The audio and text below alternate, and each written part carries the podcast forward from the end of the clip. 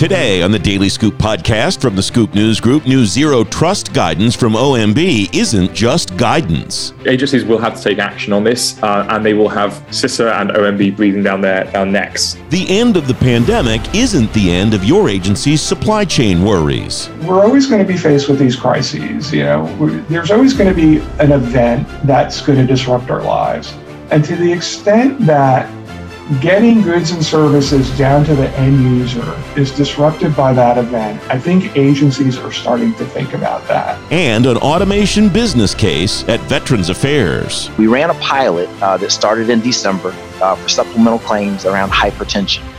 And the early indications are for those particular claims that we've piloted so far, instead of the traditional 100 plus days it takes to process claims, we've gotten that down to roughly about two to three days. It's Wednesday, January 26, 2022. Welcome to the Daily Scoop podcast. Every afternoon, you'll learn what's going on today in government. I'm the host of the Daily Scoop podcast, Francis Rose. Here's what's happening now. The final edition of Guidance on Zero Trust is out today from the Office of Management and Budget. John Hewitt Jones is covering it at fedscoop.com. John, welcome. Thanks for coming on the program today. What's the major takeaway or takeaways from this new release from OMB today? Welcome. Hi, Francis. Yes, well, this uh, this final memorandum sets out uh, some specific zero trust security goals for agencies that will need to be implemented by the end of fiscal year 2024. Uh, sort of broadly speaking, they're in five separate areas, looking at identity, devices, networks, applications, and workloads and data. And sort of drilling it down a little bit into the detail. I think some of the chatting to a few people this morning, um, some of the most significant uh, um, aspects of, of this final final draft seem to be the multi-factor authentication um, and the encryption of, of all DNS requests and HTTP traffic. Those two sort of requirements, building on um, uh, on, uh, on on a mandate that we've we've seen before in the in the draft that was previously released in September. Um, but really kind of um, yeah re- really really sort of speeding um, uh, pushing pushing agencies to adopt these measures is this a vision document, John, where OMB, uh, Shalonda Young writing this memo saying this is where we want to go? Or are there action items here too where agencies have to do specific things and hit specific marks? It's a vision. It's a vision document uh, uh, for sure, but there are some sort of tangible, concrete measures here, Francis. Um, you know, we, we look at some of the some of the concrete deadlines that are included. Um, you know, agencies will have 60 days following the publication of this document to submit a plan for review to CISA uh, and to OMB. Um, they will have uh, just 30 days um, uh, to designate and identify a zero trust strategy implementation lead. So that's really sort of ramping up responsibility, uh, identifying who is responsible for, for zero trust implementation within each, each agency. Um, and then also, uh, yeah, a few other a few other sort of concrete deadlines that are worth noting. Um, agencies will have 120 days um, for their chief data officers to develop categories for the most sensitive documents that agencies hold, which I think uh, you know that that really is ramping up security measures within agencies, ensuring or, or trying to crack down on um, on who can access who has accurate access to which documents, which is which is important to consider. What is different here, John, uh, about what OMB expects agencies to do than they've been doing already? You and I have conversations with uh, CIOs, CISOs, CTOs, and so on across agencies. And when we talk about zero trust, a lot of them say, well, we're already starting on this path. So I wonder what's different here about what the expectations will be than what some agencies may have already been doing before. I think here, Francis, uh, it, it's clearly the timeline. Um, I think especially that 30 day timeline stood out to me. The, agencies will have to take action on this, uh, and they will have CISA and OMB breathing down their, their necks, um, uh, checking in that, they, have actually checking that they've been making progress um, and, and, implementing these um, and kind of you know fast tracking the move to zero trust. Um, that's that seems to be the, you know, the, one of the biggest takeaways here, and then also just the granularity. You know, really making sure like this, you know that, that each DNS request, that HTTP HTTP traffic is is encrypted, um, that each you know individual application uh, on, on on agency systems is is, is encrypted. Um, this is uh, it, it this document um, which sums you know 30 pages, really spells out in detail the um, uh, the identity the, uh, the requirements that agencies will have to um, adhere to when it comes to you know identity systems um, and really locking down their networks. One passage from this 30 uh, some page document is this transitioning to a zero trust architecture won't be a quick or easy task for an enterprise as complex and technologically diverse as the federal government. The strategy set forth in this memorandum is designed to reduce uncertainty and outline a common path toward implementing EO 14028 by updating and strengthening information security norms throughout the federal enterprise. What I didn't see among all of the detail here is what OMB perceives its role to be as far as uh, support, oversight, accountability, and so on. Do we have any sense of what we think that will look like yet, John? I, I, think the, the, the, answer, Francis, that's that's still that's still sort of iterating this. It, it will become uh, increasingly clear. What we do know is that CISA will play a you know a significant role in in enforcing this um, at, at, a very basic level, backing up. You know that the executive, the cyber executive order in May last year made it clear that. Uh, you know the, the, the president, the Biden administration expect agencies to develop uh, and and fast track, you know, implement zero trust architecture, and CISA will really be you know, making sure this um, they will be in part responsible for in, for enforcing this. Um, so I think uh, you know, sort of to give you a slightly sort of weasel answer, we're still, we're still uh, uh, uh, it's still becoming clear the role that OMB will play, but um, we, we do know that CISA will be will be playing you know, more more of the enforcement role here. It's not a weasel answer if it's the right answer. John Hewitt Jones, thanks very much. Thanks, Francis. You can read more about the zero trust guidance and lots of other stories at fedscoop.com.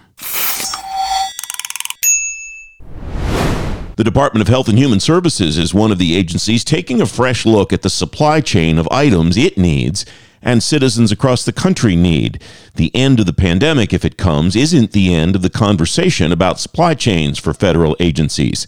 Pat Tamburrino is Vice President of Logistics at LMI, former Chief of Staff in the Office of the Undersecretary of Defense for Personnel and Readiness. Pat, it's great to see you again. Thanks for coming on the program. I think there's a perception that the supply chain issues that are hitting, you know, grocery stores and the uh, the automotive industry and all of that have not really impacted federal agencies that much yet. If that's the case, what can agencies do to make sure it stays that way? Welcome, Pat. Hey, Francis, thanks for having me today. Yeah, I think it's interesting. Um, I would have said 18 months ago, if you would have asked anybody, what's a supply chain? You know, they would have stared at you. I can tell you, supply chain is now dinner table conversation in my house because when when grandma cannot find the toy she wants for her grandbabies, and the answer she gets, it's the supply chain she's now interested. Mm-hmm. What is that? What does that mean? So I think it's really topical, and and I think there's an evolution. When I managed major programs in the Department of Defense, we always thought about logistics, of which supply chain is part of, but we thought about it at, as an element off to the side. We were always worried about design and production and delivery and meeting budgets, but then you have to support the end item. I would admit, at least for me, that wasn't my primary point of, of focus.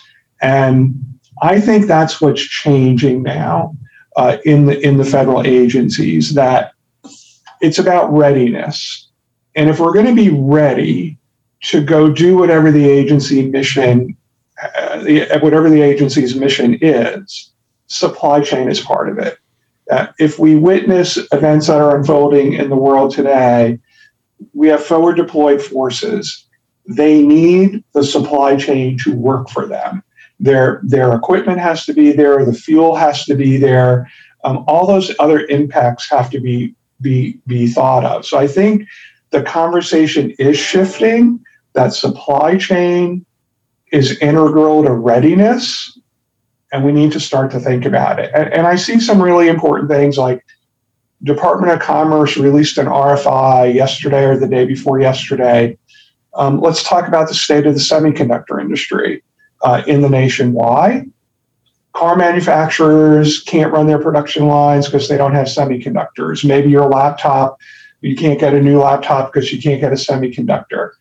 That's what we as citizens might see other agencies are seeing, well, I can't field a major weapon system, or I can't do repair and replacement because I can't get a semiconductor, or I can't get a critical rare earth mineral that I need. Um, so I think supply chain and industrial based conversations are becoming more and more topical.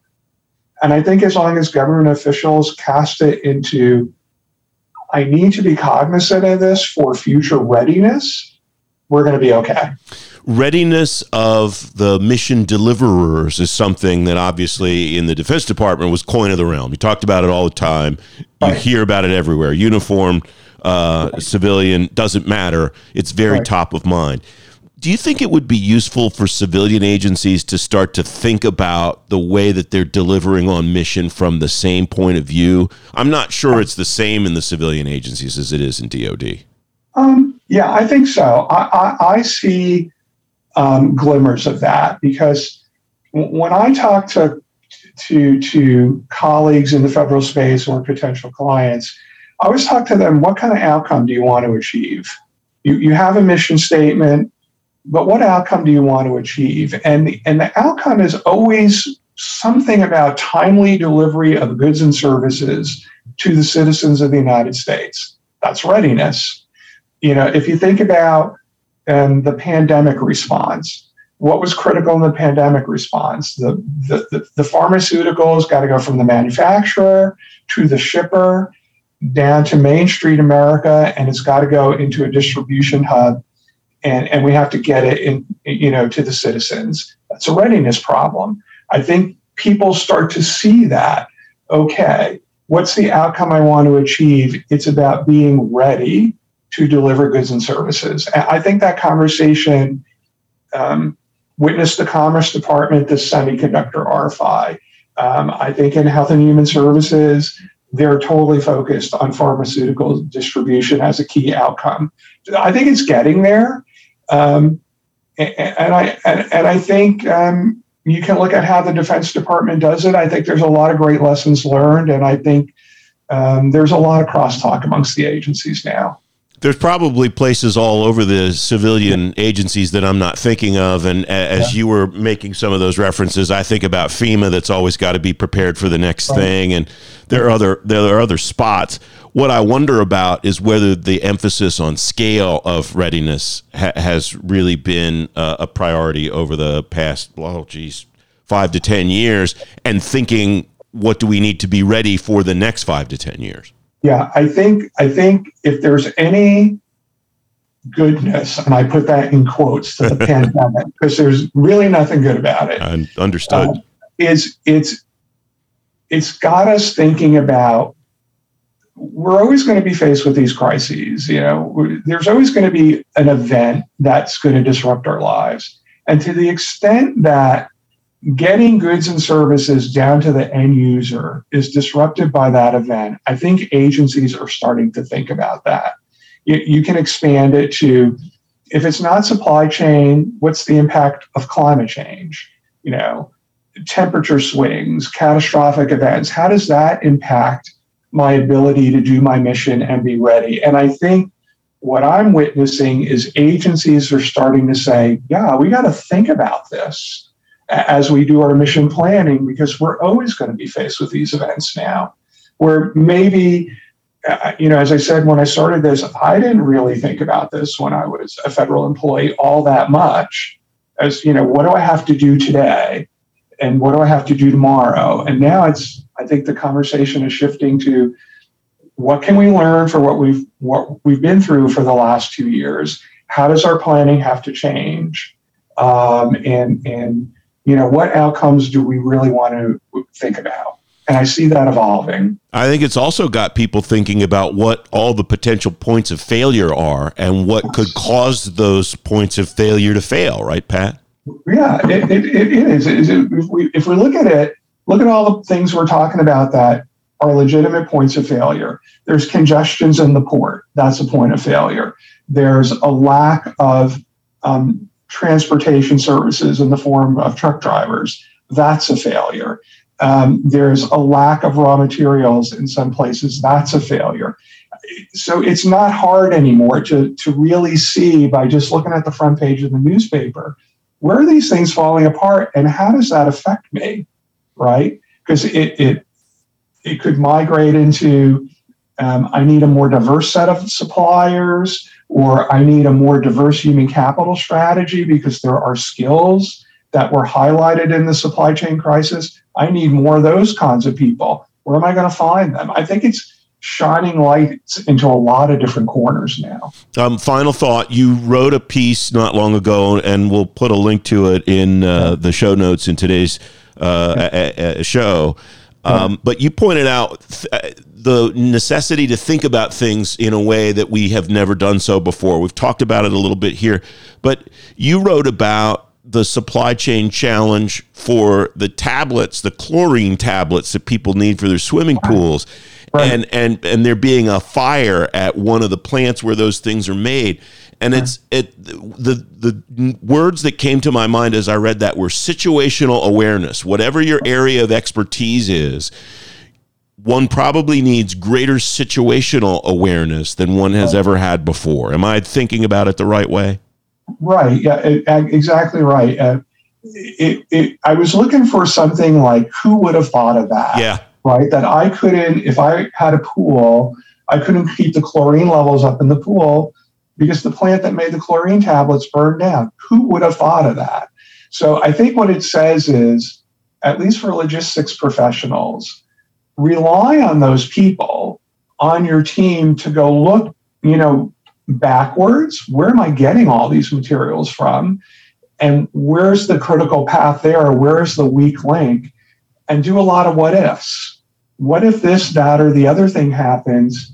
Do I have a workaround or am I just at a total standstill right now? Uh, I think that's the thinking that's changing.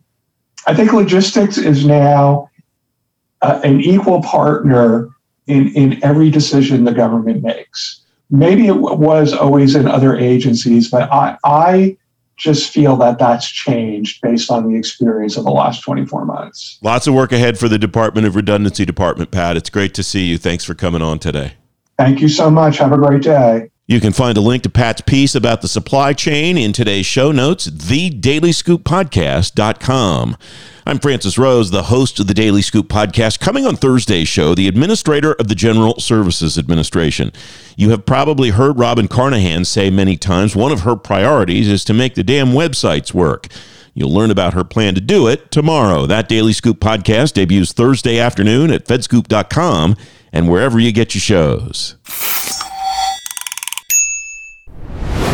A new team at the Department of Veterans Affairs will work to speed up benefits claims. The goal of the new Office of Automated Benefits Delivery is to cut claims processing from about 100 days to one or two days.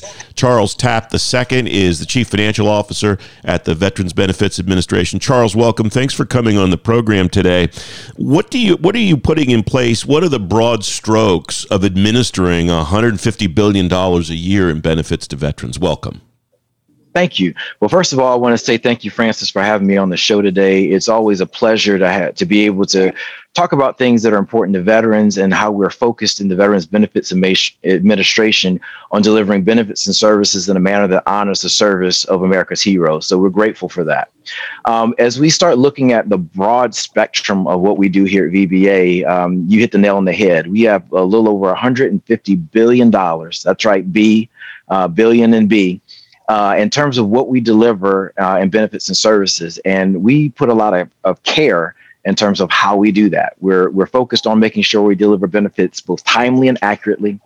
We also want to make sure that we uh, help prevent fraud because uh, obviously, with targets as large as $150 billion, uh, fraudsters look at us as a ripe target.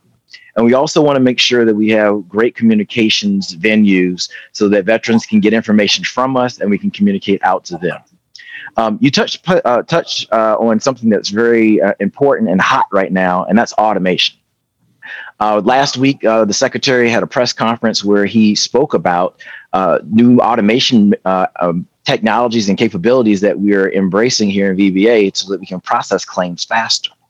And we see that is game changing for us so that veterans don't have to wait as long and they're able to get their, their claims completed, decisions determined, and where appropriate, uh, payments made for those who uh, receive uh, an affirmative uh, decision from VBA.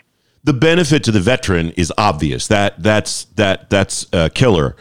What's the benefit, if any, tangible to the office of the CFO. How does automation in that particular case or in a broader case help you deliver better on the mission of your specific office? No, that's a great, great question. So, obviously, with uh, the CFO organization, our responsibility is to make sure that we're not only overseeing the benefits that are paid out to veterans, but we also have oversight for the uh, funds that are required to run the infrastructure for VBA. So, as we go forward and start looking at, you know, additional contentions and start looking at the toxic exposures bills that are being considered by Congress right now, and under our current construct, any of the, the passage of any of those bills would result in the need for more people. And that means more care and feeding, uh, potentially more facilities, et cetera, et cetera. And you kind of follow me. So with the fact that we're able to automate some of those things, it made the return on investment would be tremendous. It mean mean that we may not have to have as many uh, people resources to process these claims, uh, which obviously means it's uh, a better deal for taxpayers. It certainly provides us uh, to have a, a smaller footprint uh, than we would if we have to ingest more people to handle more uh, claims that we anticipate coming from past legislation. Uh, so all around, I think it's a, a very good deal um, for the country and certainly a very good deal for veterans. Is there a way to quantify the potential of a particular automation exercise? Like you talked about the, yeah. the hypertension one. W- were sure. you able to kind of predict or war game up front what you think this is going to do for us uh, uh, in, in any measure? Uh, or are you just thinking this? We think this will uh, have a lot of potential, and we'll explore it and see the results that we get. Yeah, because we're running the pilot, we're using this as our proof of concept. Mm-hmm. So we certainly don't want to speculate in terms of what we think may happen long term. But again, in these early uh, handful of claims that we've run through uh, this new automated process, again, going down from 100 plus days down to three days, is phenomenal. And you can, you know, trying to do some back of the math, uh, back of the envelope math on that and say, okay, if we're taking X number of people and using it takes this much time, this much energy, and, and those obviously equate to dollars. But I think it's a little too early for us to um, really speculate on what the, the total impact will be. But we're very optimistic based on the early signs that we've seen from the pilot. Either particularly relating to this pilot or just mm-hmm. pilots in general how do you interpret the results sufficiently to be able to say this looks pretty good we're going to scale this and then how do you decide where you're going to try to scale it next?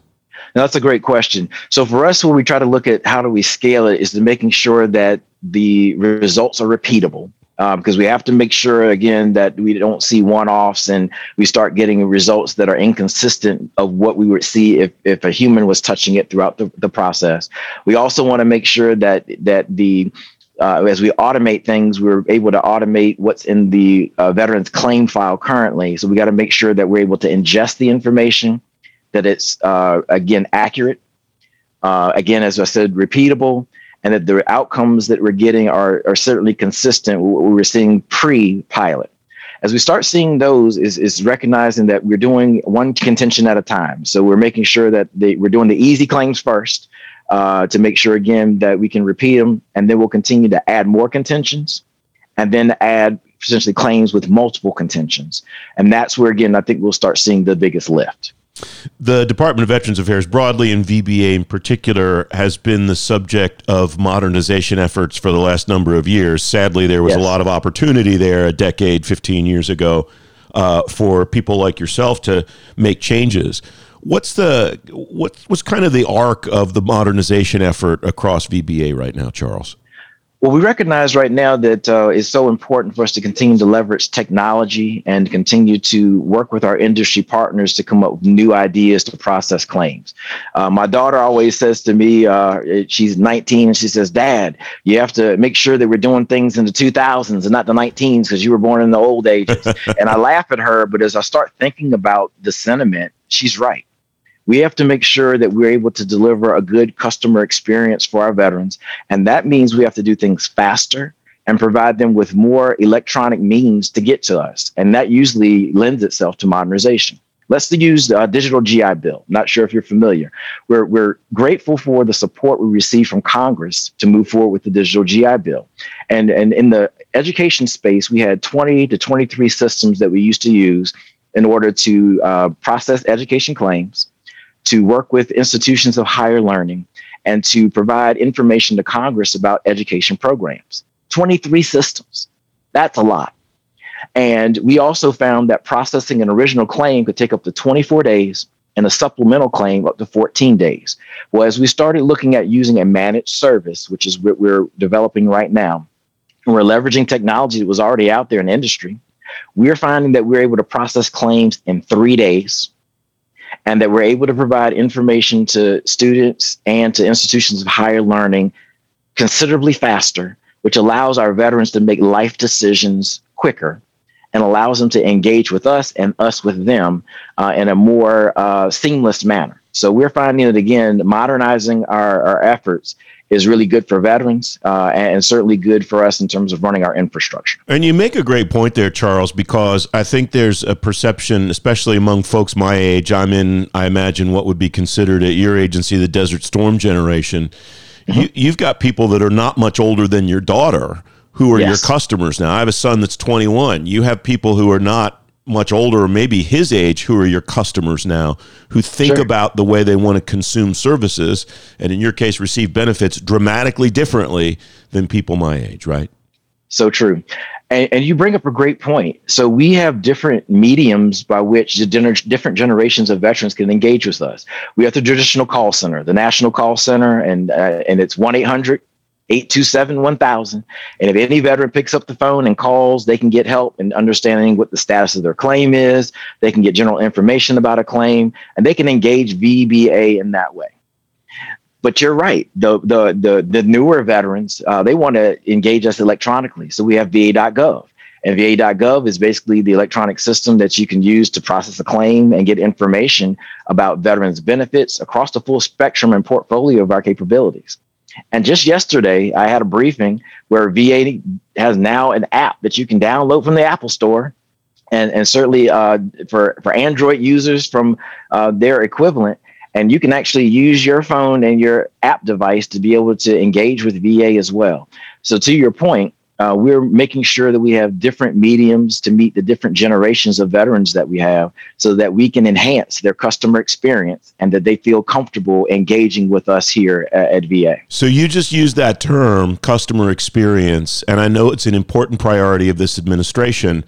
Yes. Um, but that's not something that I honestly I would think to hear from the chief financial officer of an organization in the federal government. Why is that important enough to you that you've already talked about it two or three times in the course of this conversation, Charles? Because you have some CX rock stars at VA, Barbara Morton and others that I've talked to over oh the years. Goodness, she is phenomenal. Yeah, who really who really do that. But it sounds like you also consider yourself to do that as the CFO of VBA. No, absolutely. So uh, obviously, you well know the CFO. I'm a card carrying nerd, and, and, I count beans, and I make sure the beans are right. But as a higher calling as CFO, I, I, have a responsibility to be a good business partner to all of our executives who have responsibilities for delivering benefits, and I also have a responsibility to be a good ambassador on behalf of veterans, of which I am one.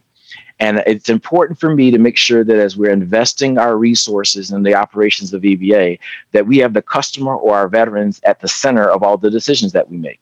So as we're modernizing, it's about moving faster because it's good for customers. We talk as we oh go ahead, please. No, you finish, please.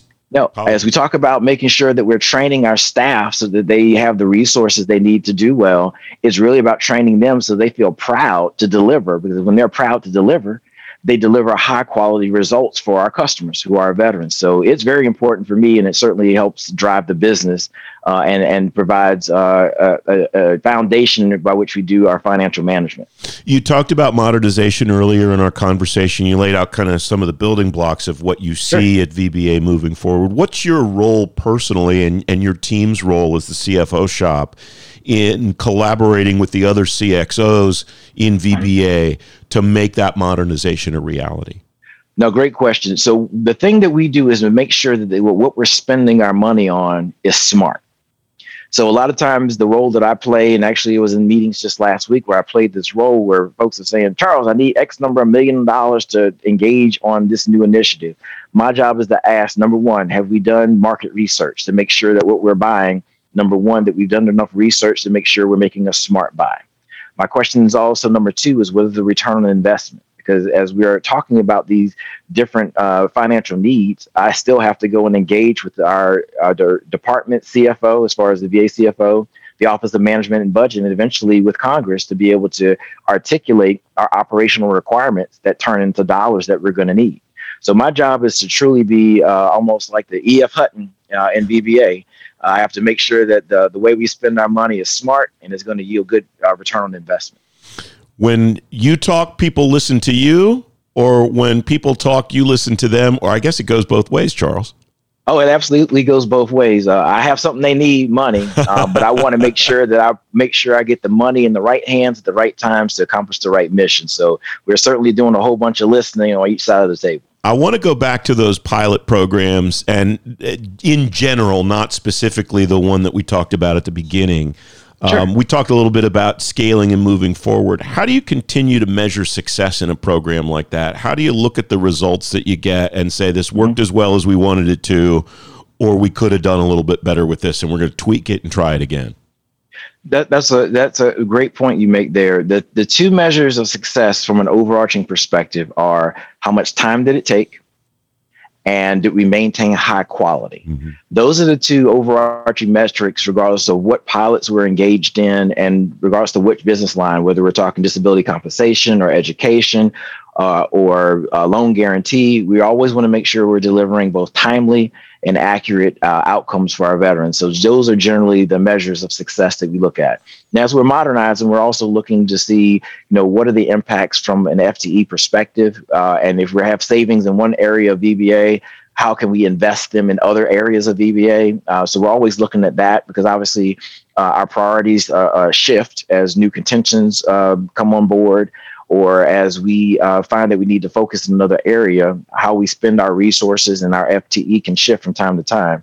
But again, uh, our true mark of success is again timeliness and quality. Uh, those are our overarching uh, measures and metrics that we follow. Charles Tapp II, the Chief Financial Officer at the Veterans Benefits Administration. It's great to talk to you. Thanks for coming on today. Now, the pleasure is mine, and I re- greatly appreciate the audience with you today. You can read more about the work VA in today's show notes at thedailyscooppodcast.com.